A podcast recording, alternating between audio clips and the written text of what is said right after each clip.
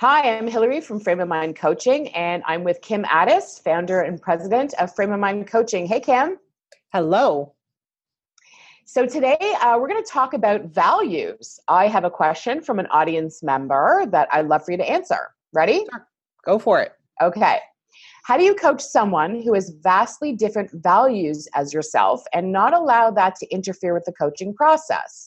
For instance, uh, views on pro life or pro choice, or someone who behaves really aggressively towards their spouse, colleagues, or kids? How do you coach somebody if you feel really different from how they feel about so i often coach people who have very different values or, view, or views of the world than i do. Some people maybe who have different uh, religious upbringings or different religious orientations or different histories backgrounds experiences etc and my job isn't to evaluate their values. My job is to see whether or not their thinking lines up with their goals. And so do their do their beliefs do their behaviors get them to where they want to go so for example in the case of someone who's being aggressive with his or her wife or spouse whatever the case may be does that action does that behavior get them to the outcomes they want? So if they want a relationship that's harmonious and peaceful and connected does that get them there? If not why not? And so my job isn't to assess or evaluate or be judgmental about their values. Mm-hmm. My job is to determine whether or not their values are reflected in their behavior and get them to where they want to go. And if that's not the case, then my job is to say, hey, does this align with your deepest desires? If not, let's take a closer look. What is okay. it that you truly believe? And where does that belief actually come from? Does it serve you? and is it uh, consistent with your goals and true desires.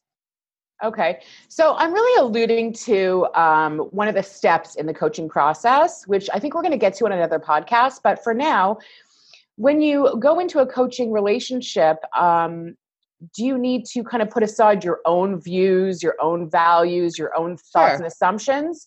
So so explain that then. Sure. So, I mean, step number one in the coaching process is really to do a bit of a self check, whether you're a leader or a coach or a parent, doesn't really matter. Uh, okay. Whatever it is that you are doing as a coach, entering a coaching conversation, what you need to do is clean yourself up. You need to check yourself at the door and say, right. I have some opinions, I have some views, I have, uh, I'm walking into this with an idea of what's already going on. The truth is, I don't know, so I have to suspend right. that. I have to go into this conversation really openly and uh, eager to learn what's going on from that person's perspective. So I need to put my perspective aside for a moment mm-hmm. as I enter that conversation. And I also need to assume positive intent. If I cannot do that, if I can't assume positive intent, it's very hard for me to bring that person to a new place. It's very hard for me to have a pure conversation where that person believes that I have their best interests at heart. Right. Very difficult to do that. So my job is to make sure I clean up my own act before entering the conversation.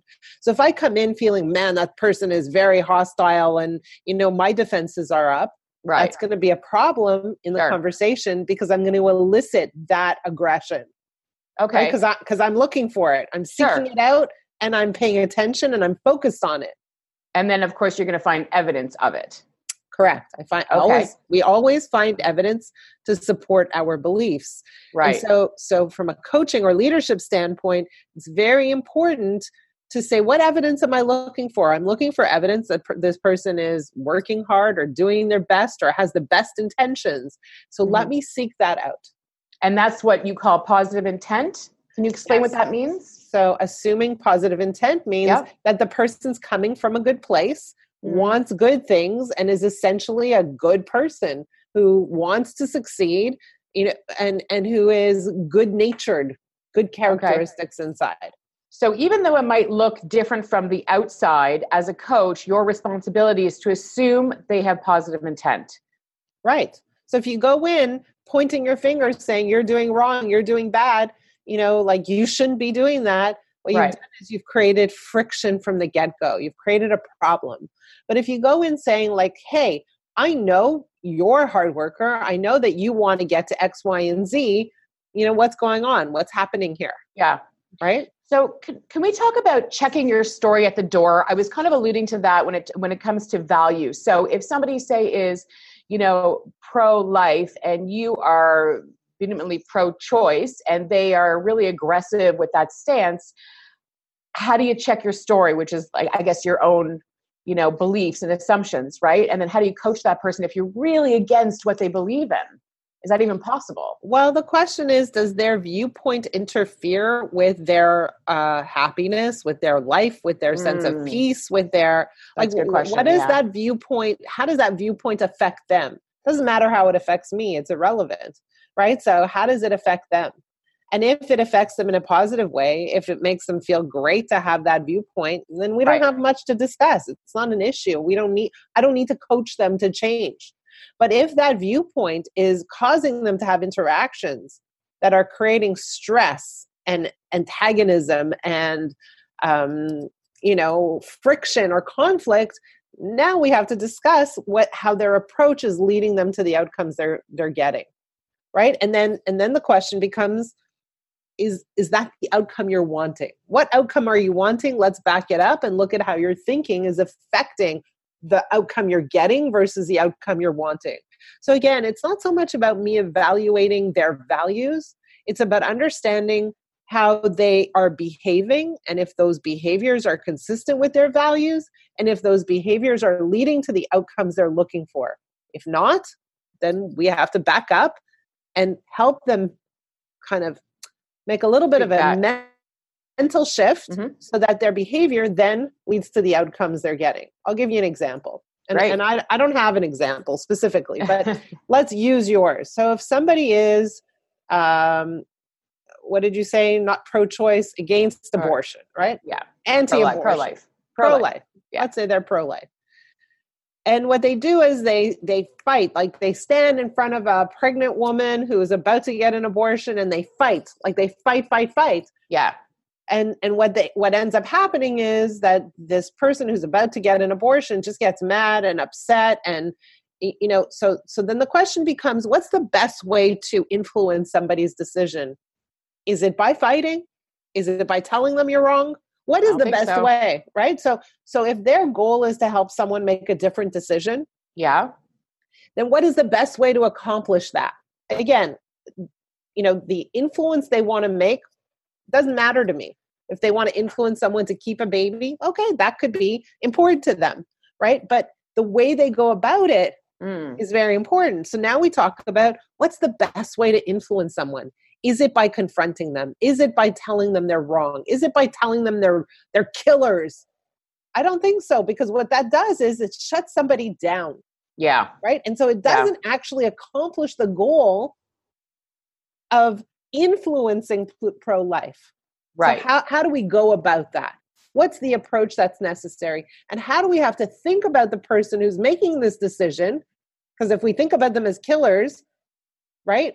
What happens? Right. Are positive we assuming, intent. right? Are we assuming positive intent? Not right. at all. But right. if we think about them as people who are in a situation that is that leaves them feeling trapped and that they don't have a choice and that this is the only option available to them, all of a sudden we have a little bit of compassion and we approach it very, very differently. Right. And as long as we can approach it with compassion, with the assumption of positive intent, our chances of influence is much, much higher.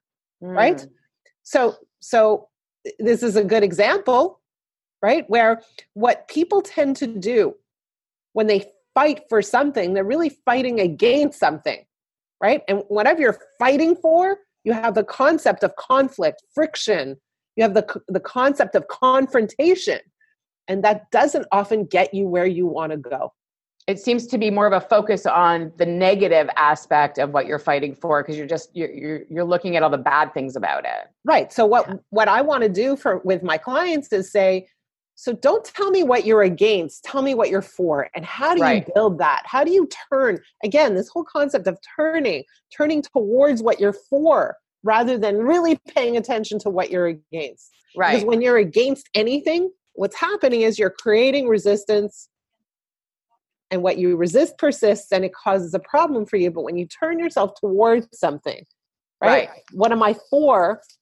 All of a sudden your your position of influence is dramatically magnified. And again this conversation doesn't involve my own values on any level with respect to you know my opinion on this subject at all. Right. All right. Well, thank you. That was uh that was very well explained. Appreciate that. So since we're nearing the end of the podcast, I want to offer all of our listeners the opportunity to have a complimentary coaching call with us. On that call, you can learn about our methodology and get a flavor and a feel for how we coach. So don't be shy and visit www.frameofmindcoaching.com and we look forward to speaking with you. Thanks, Kim. bye Bye.